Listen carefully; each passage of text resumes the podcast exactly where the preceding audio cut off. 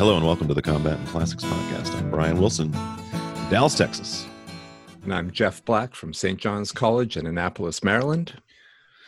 Uh, today, we're very fortunate to have uh, our guest Shiloh Brooks on the pod today. Shiloh is the faculty director of engineering leadership program at the University of Colorado Boulder, and he is soon to become the uh, associate faculty director of the Benson Center for the Study of Western Civilization, also at UC Boulder. Shiloh, thanks for coming on the show. Hey, thanks for having me. Uh, today we're going to be talking about Shiloh's essay that appeared in Scientific American. Why did the Wright brothers succeed when others failed? So, Shiloh, I just wanted to ask if you could kind of give us an overview of, of your essay and kind of what spurred you on to write this. Sure. Um, so I I initially got uh, interested in the Wright brothers um, in 2015. Uh, a wonderful biography came out by David McCullough, uh, which I read and recommend to everyone. McCullough is one of the great, if not the greatest, public historian um, in America living today. And uh, I read this biography, and I, at the time, had no particular interest in engineering, no particular interest really uh, in science. I was studying uh, or teaching po- politics at the University of Virginia, but I, I, just read this out of sheer chance and interest. And I was stunned um, by the uh, mental athleticism, um, uh, upright, sturdy character, uh, and just uh, general. Um, uh, hardworking um, decency of the Wright brothers, uh, in addition to solving one of the most difficult problems uh, in the history of science, the problem of human flight. They were just great people and curious. And I couldn't think of a, a, a person or a human type that I knew of who compared to them on this score. Um, and so that's what got me interested in them. And then lo and behold, two or three years later, I found myself teaching uh, in a college of engineering um, one of the best and one of the best aerospace engineering schools in the world in Colorado, where the Air Force Academy, Boeing, and Lockheed. Many of my students were aerospace engineers, and I was teaching in a great books program in the College of Engineering, and I got to thinking, what kind of model would I want to present to my students um, of great engineers? And the Wright brothers kept coming into my mind and, and so i could i teach them now. I uh, have read all of their letters and uh, have read their published writings and, and thought you know this every time i shared the story of the wright brothers with students and other people people were just stunned by by these two guys and people didn't seem to know their story and so it occurred to me that something needed to be said now, one of the things you say uh, pretty close to the beginning of your piece, Shiloh, is you remarked that the Wright brothers didn't go to college or didn't have any technical training. Um, but this is not one of those opinion pieces that argues for people to drop out of school, right? You've got a different goal. So, can you say a little bit about uh, what you're arguing for in the piece? Sure. Um, my goal is not to get people certainly to drop out of school or and not to get them not to major in engineering. Um, one of the things that was so striking about the Wright brothers was the fact that they um, they accomplished this marvelous uh, technical feat, historic in the history of humankind technical feat, without any formal education, uh, without any u- access to a university, without any laboratory e- equipment, um, all on their own. And so I, I, got to thinking, how did they do this? Um, what was it about them that permitted them to do this? What what cultivated the cast of mind that permitted them to do this? And so, by presenting their example to young engineers and scientists, my goal, as you say, was not to get folks to drop out of school. Um, it was to get them to think about the kind of mind that would be required to solve a problem like this and to uh, get them to think about what kinds of things might need to supplement engineering education, might need to supplement technical education to make a person like uh, Orville and Wilbur Wright with a technical bent.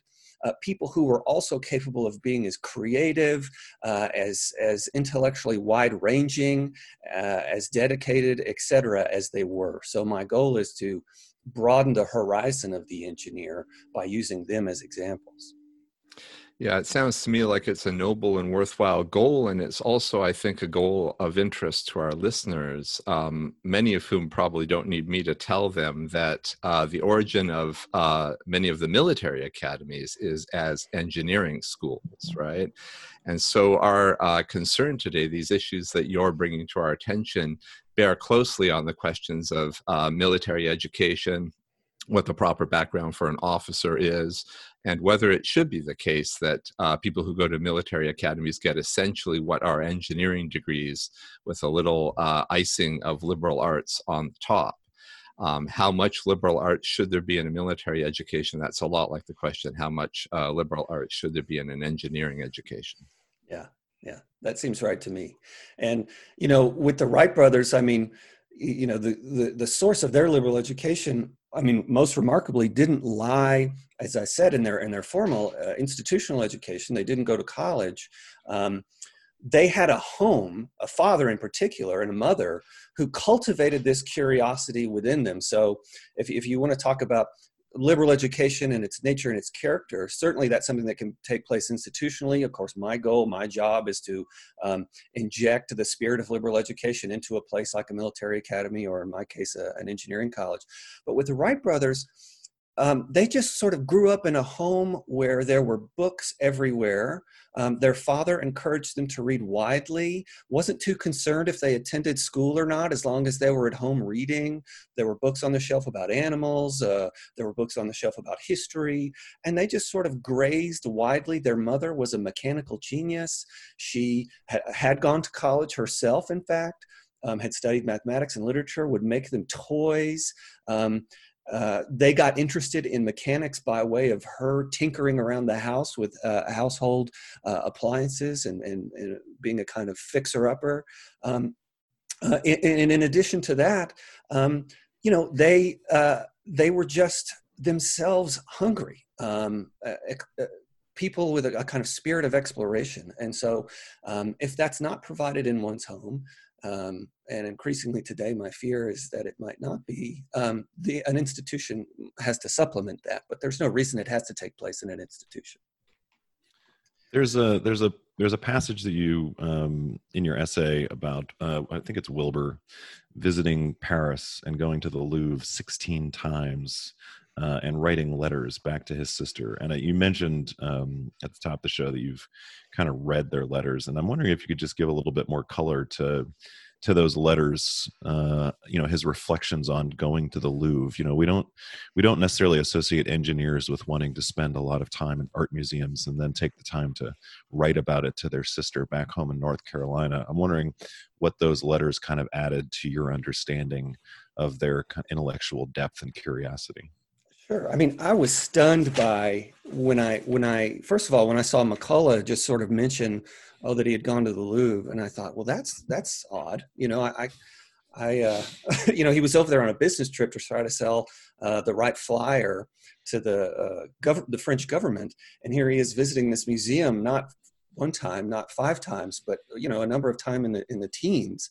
Um, so I found these letters that he writes home uh, to his sister, and what struck me most was uh, the fact that he would he would visit a different um, arm of the museum, a different um, uh, set of rooms every time he would go, and he would.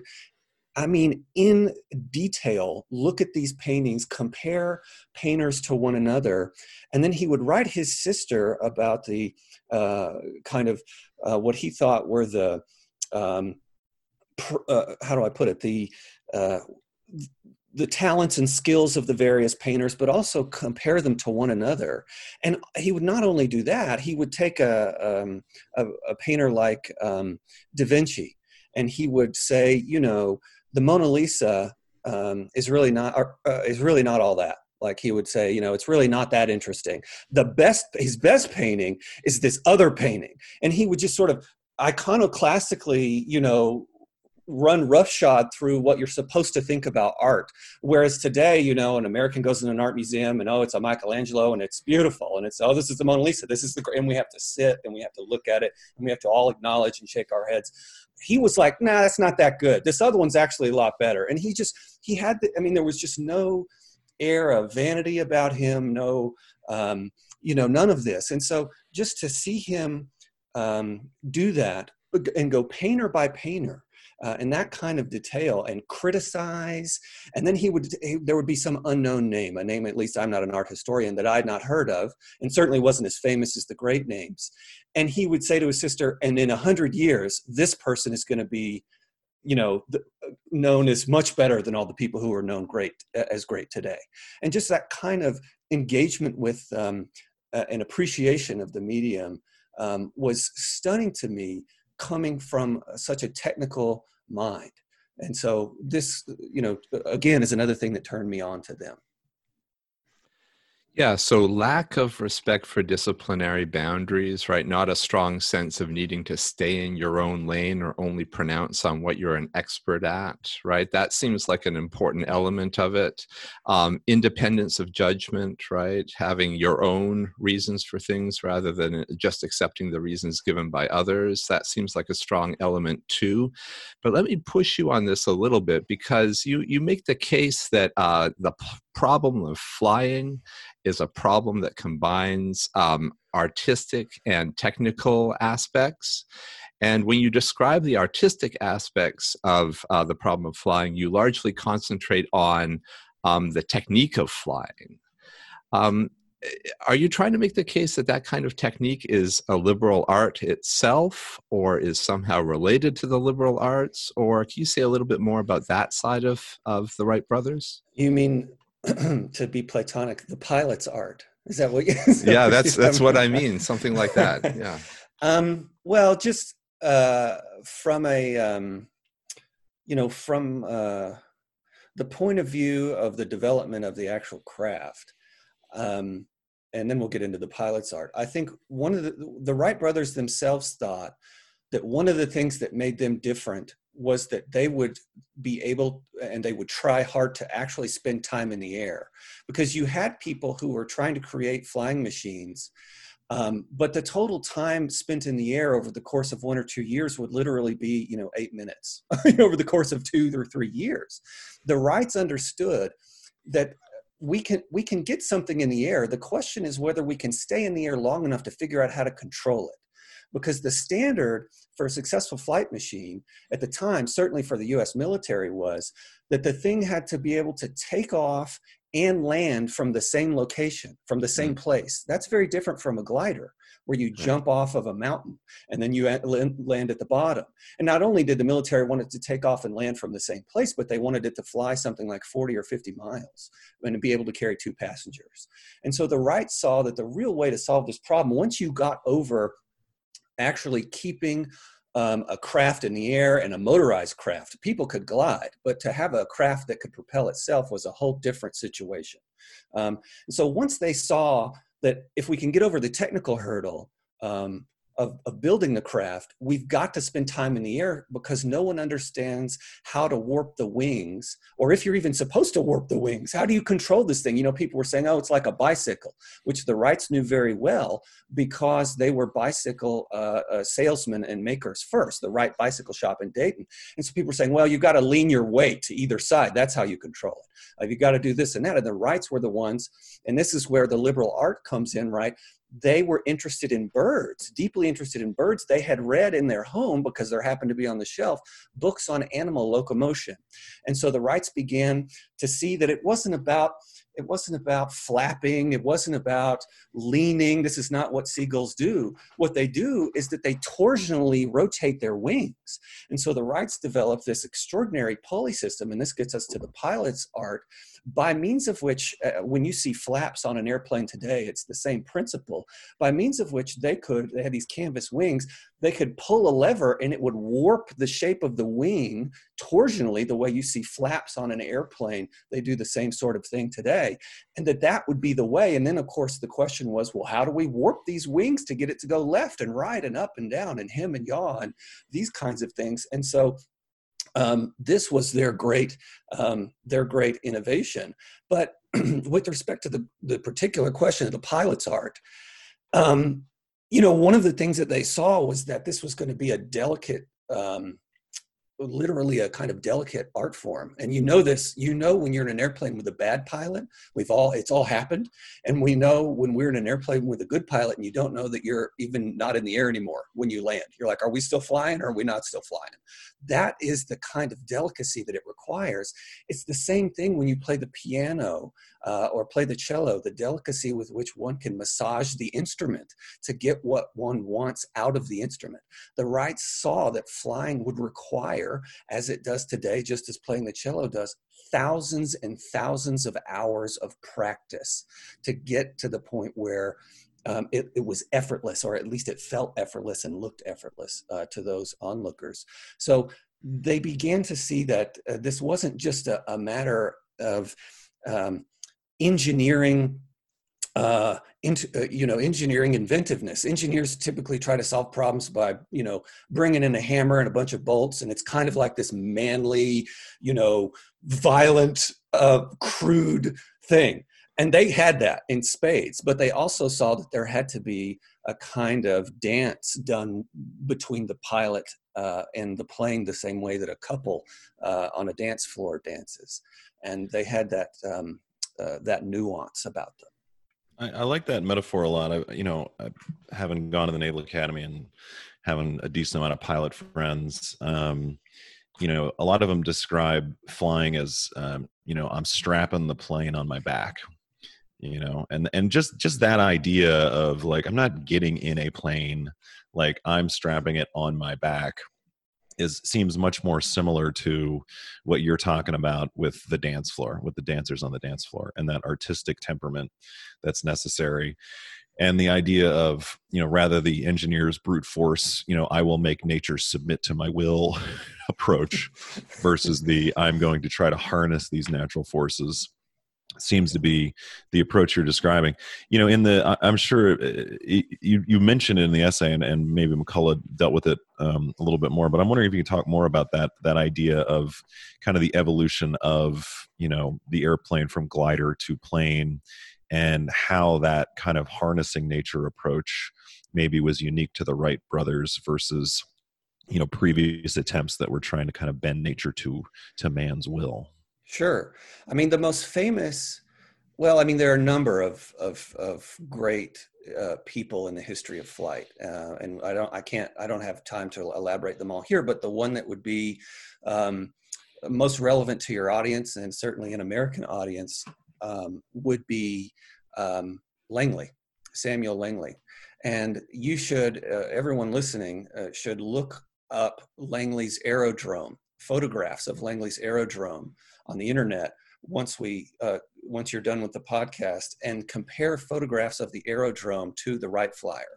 And one of the things that you'll see, and I I, I do a, a, a, kind of presentation on this uh, when I where where I show Langley's aerodrome. The Wright Flyer looks like it's going to fly. I always say if, if you if you were a person who had never seen an airplane before, and you walked up and you and, into a field, and there was this contraption that turned out to be the Wright Flyer, it wouldn't take you five or 10 seconds to say, you know what that does? I've never seen that before, but that thing flies. The same way, if you were uh, a primitive man and you walked upon, uh, uh, came upon a canoe in a river and you'd never seen a canoe before, you'd be like, you know what I'm going to do? I'm getting in that canoe and I'm heading out of here. That's exactly what that does. Langley's aerodrome there's no question in my mind that when you see that thing, it does not look like it's getting anywhere near getting in the air. Uh, it was attached to a houseboat. Um, it was huge. It had like eight wings. I mean, it was just insane. And this is what the Smithsonian Institution was funding. Um, and there's a huge scandal that erupts about this, uh, which I can get into. But at any rate, um, the Wrights, you know, all due respect to a lot of these folks, um, you know, there were other folks. I've got photographs of people. Um, uh, Lilienthal, uh, who has a uh, he straps wings to himself, and he's got like he's you know he actually like is a kind of like a like Iron Man or like he thinks you know we could flap our wing. I mean, it's just the craziest ideas you can imagine, and all these people look like cranks. And the Wright people, the Wright brothers take this seriously. There are people who are making crafts that actually like they make these gliders that just look like birds and they're like this is it this is a typical engineering solution if you want to fly, guys, what we have to do is just make a bird and get inside it. Hello, you know. And the Wrights don't. They're not that. They're thinking, no, no. This is a. There's a much more elegant way of going about this. And so, um, you know, in the in the long history of flight, the Wrights do owe a great deal to a lot uh, of folks who came before them, especially with respect to uh, gliding um, and the art of gliding. Um, but the Wright's great innovation was, you know, first of all, the wing system, the fact that they could control the craft, and second of all, that they could, um, they made, they did a lot of experiments on propellers and motors and managed to figure out how to make a self powered um, craft. So, um, you know the the elegance with which they went about the pursuit of the problem was unlike anyone else and here. And I, I, know i'm going on and on but one more interesting thing that, that you should know about the Wrights is that when they wrote the smithsonian and said can you send us tables of data on say air pressure the way pressure affects um, wings? Um, they got these tables of data and these tables of data had been um, you know published by Langley and these other great scientists who were looking into the problem of flight, when they actually implemented or brought to bear um, these calculations on the craft, um, and, and, sort of made the craft uh, in accord with these things, made the wings uh, in accord with these things. They, they found that the tables of data were completely erroneous and wrong. And so that these great scientists um, at the Smithsonian who had published this information about air pressure and these kinds of things, their data, their science, their experiments were wrong. And so the Wright brothers invented or, or created their own wind tunnel. And they began to make wings. And they began to uh, create their own tables of data uh, about air pressure. And, and they say in their letters at the time we weren't we weren't even thinking we were going to be able to build a flying machine. We just wanted to correct the record and get at the truth because we saw that this massive scientific enterprise was utterly um, baseless and, and, false at bottom. And so they had to do a lot of legwork um, and they were always very modest about this. It's not like they were like and look at how idiotic these scientists are. They were very modest and they would be very grateful but they knew that this stuff was was bunk. So yeah, you, you make really effective use in your in your essay of the the contrast between Langley and the Wrights, and the contrast between the cost of Langley's uh, failed project and the relatively low cost of the Wright's successful um, flying machine.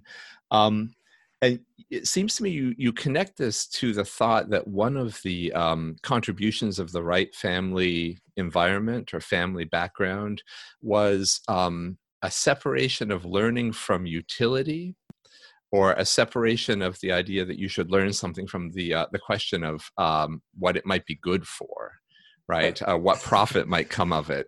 Yeah. um, and i want to ask you a couple things about that because that seems like um, a really helpful educational thing to talk about, but also a really difficult problem. Um, on the one hand, if you have a non profit or non benefit oriented approach to learning, doesn't that mean you're going to waste a lot of resources? In other words, is there a kind of silent story or relatively silent story about the, the number of failed attempts you have to be willing to accept? And on the other hand, um, uh, I'm going to go out on a limb here and say family environments are no longer conducive to uh, not-for-profit view of education, if I can put it that way, right? right. Uh, in fact, our whole society is, I think, is pushing in the opposite direction. So, how can a college or how can your program come in and inculcate this uh, willingness to squander or waste effort? How do you yeah. teach that? I mean, you, well, first of all, you're absolutely right about the Wrights, um, and they say um, in their letters and in interviews, time and time again, um, that their goal was never to make money, and they they say we did it because we were interested in it um, and, and one of the one of the famous things they say is that other people were pursuing the problem of flight to get money out of it. We were pursuing bicycle sales to put money into it. Yeah. like we, would, we would take all of our profits and put them into flight. Everyone else was pursuing flight because they wanted to get money out of it by solving the problem. And mm. so, you know, they always maintain this. And in fact, you know, they, they say, and I'll just, I'll, I'll say that this is, is a lead up to your question that even uh, after they solve the problem, they're made so miserable by the business um, uh, you know the the patent wars and these kinds of things which really take up the rest of their life um, which, and they they sort of say to one another in their letters and they even say in public look we'd be willing to sell it all right now if we could get the right price and if the patent wars would end we'd be willing to sell it all because what we want to do is take the profits and open up a, a science lab and we just want to continue experimenting. We're, we don't we don't want all of this. So that was their disposition. You're absolutely right that today's students, uh, uh, when they come in, especially young engineers, uh, engineers, uh, certainly at the University of Colorado, are often some of the best students in their high school class. There's a barrier of entry to engineering. You have to be great at math, and that's hard to do. And so we get a lot of kids who are really good at math, but a lot of these kids are, in fact, really good at a lot of things. It just so happens that they and their parents see that their talents in math could actually get them a job. And so they come in and they find me and they're like you know i really wanted to major in philosophy but my mom and dad would never permit that. I'm also really good at math. So it's really good i found you because maybe i can get a little bit of this on the side while i'm studying you know mechanical engineering. Um, and so you're right that that's that's there.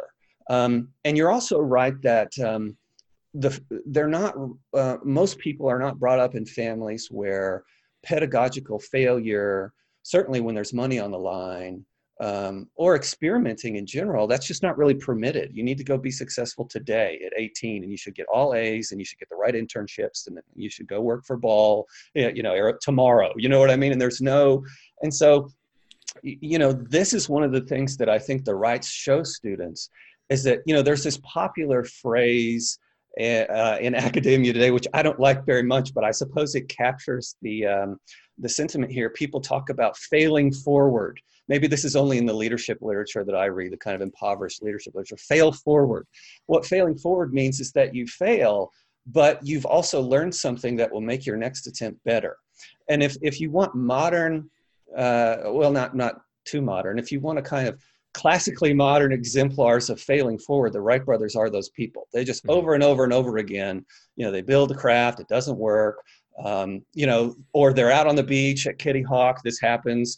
Um, they build a craft that does work. It's amazing. They have the first flight, and then a wind gust comes along, and this and the craft goes flying, and it tear, tears the whole thing apart and sets them back two or three years. And what do they do? They put it in a box. They put it on a boat. They go back to Dayton, and they rebuild it. They come back out. They do it again. You know what I mean? It's just and so the Wrights um, really embody this, and so that's one of the things that my program tries to do is expose students to um, not just the history of science. I mean, it's one thing to read, you know, uh, Galileo and Descartes. It's another thing to read the history uh, and biography of people who, who had to persevere to create an invention and had to fail over and over again. And I think we've, um, you know, I think even engineering colleges have lost um, sight of this. Um, and so my program tries to uh, call to mind by way of examples in the history of science or even in uh, politics. You know, people like Lincoln, who who was uh, you know who failed twice to get elected to the, to the Illinois Senate. This is part of life. This is part of being a, a great human being. This is part of um, of uh, achieving what it is you want to achieve. Um, and this, once you point that out to students and even to parents, they're like, okay, I get, I get it. But there is this uh, unhealthy um, unwillingness to fail. We have limited resources. We have to invest them and get it right the first time in these kinds of things. I agree. It's a problem. Yeah, I'm wondering. You know, I was, I was. This is this is a great conversation for me, um, and I, I, I'm really enjoying it just because I was a mechanical engineer undergrad, and then went to St. John's, and I, I, I think that. Um, I think that what you're describing is potentially something like if you if the traditional schooling system has not beat exploration out of you, um, then you might be attracted to the liberal arts uh, because you can explore there in a in a much more fully human way, and you can kind of create your own path. Whereas an engineering track or a math track is very much like okay, you're going to do calculus, and then you're going to do differential equations, and then you're going to do this, and you're going to do that. And there's yeah. not a lot of room to explore within this highly structured um, system that is that is engineering and and the you know quote unquote hard sciences.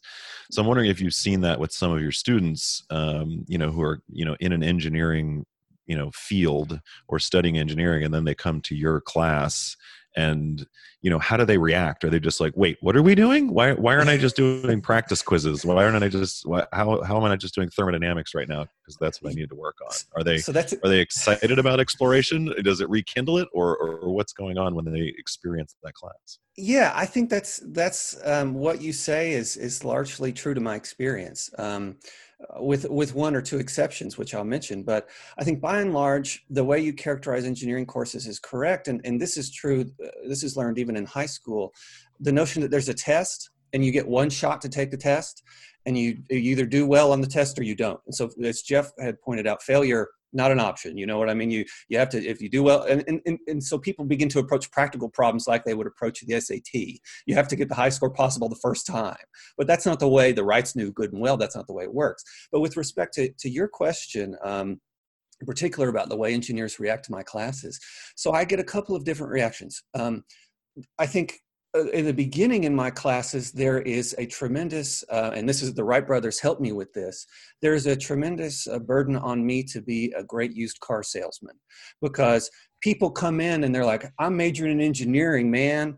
I'm not you know like i didn't want to read books. That's why i majored in this. Why do i have to get these credits? Why do i have to do this? So you get some people like that and then you get uh, other people in the class who i told you about earlier who were like man I, I really wanted to major in philosophy or music but my mom was like no way uh, so I'm so happy to be able to get a few classes in with you.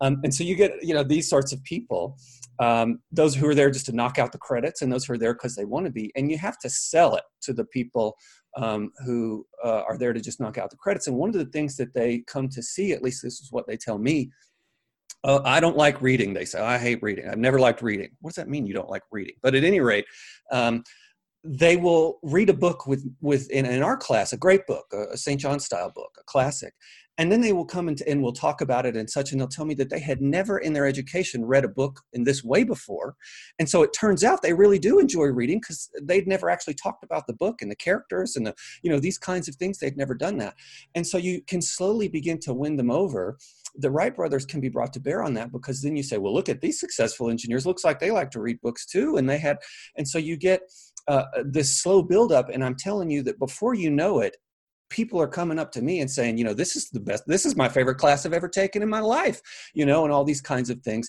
And the class, in large part, they say this because it is so different from the engineering um, classes that they have to sort of, as you say, do problem sets, uh, uh, take a test, move on to the next one. You know, there's this very linear progression.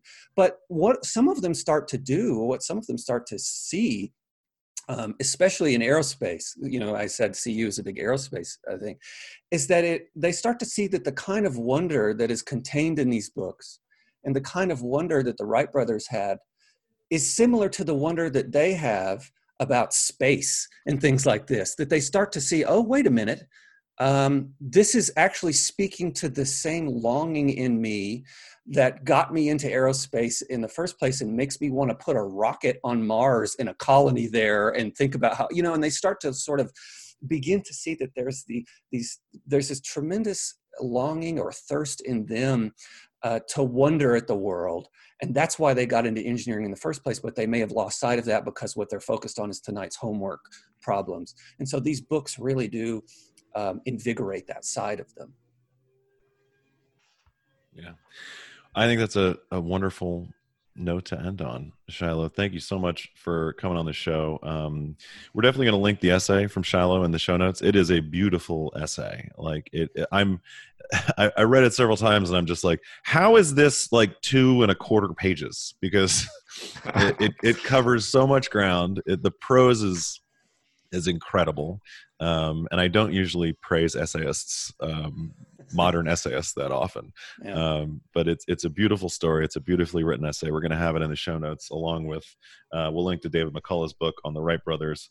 Um, I definitely want to go check out Langley's Aerodrome, so we're going to link yeah. to that on there as well. Um, and then Shiloh, is there any way for for folks to kind of follow what you're doing? Are you on any of the any of the medias? Yeah, I don't have uh, much right now, but what you can, I mean, because you know, I, I, teach engineers, so I have to uh, be skeptical of all social media and technology uh, to set a model for them. But there is one way you can find me if you Google uh, the Engineering Leadership Program at the University of Colorado. We have a news feed, and you can see all the things that are going on in our program. Uh, things that I've done, things that our students have done. You can read more about what we're doing. So check us out. Just Google uh, University of Colorado Engineering Leadership Program. Awesome. Well, Shiloh Brooks, thank you so much for being on the show. Yeah, thank, thank you, Shiloh. Thanks.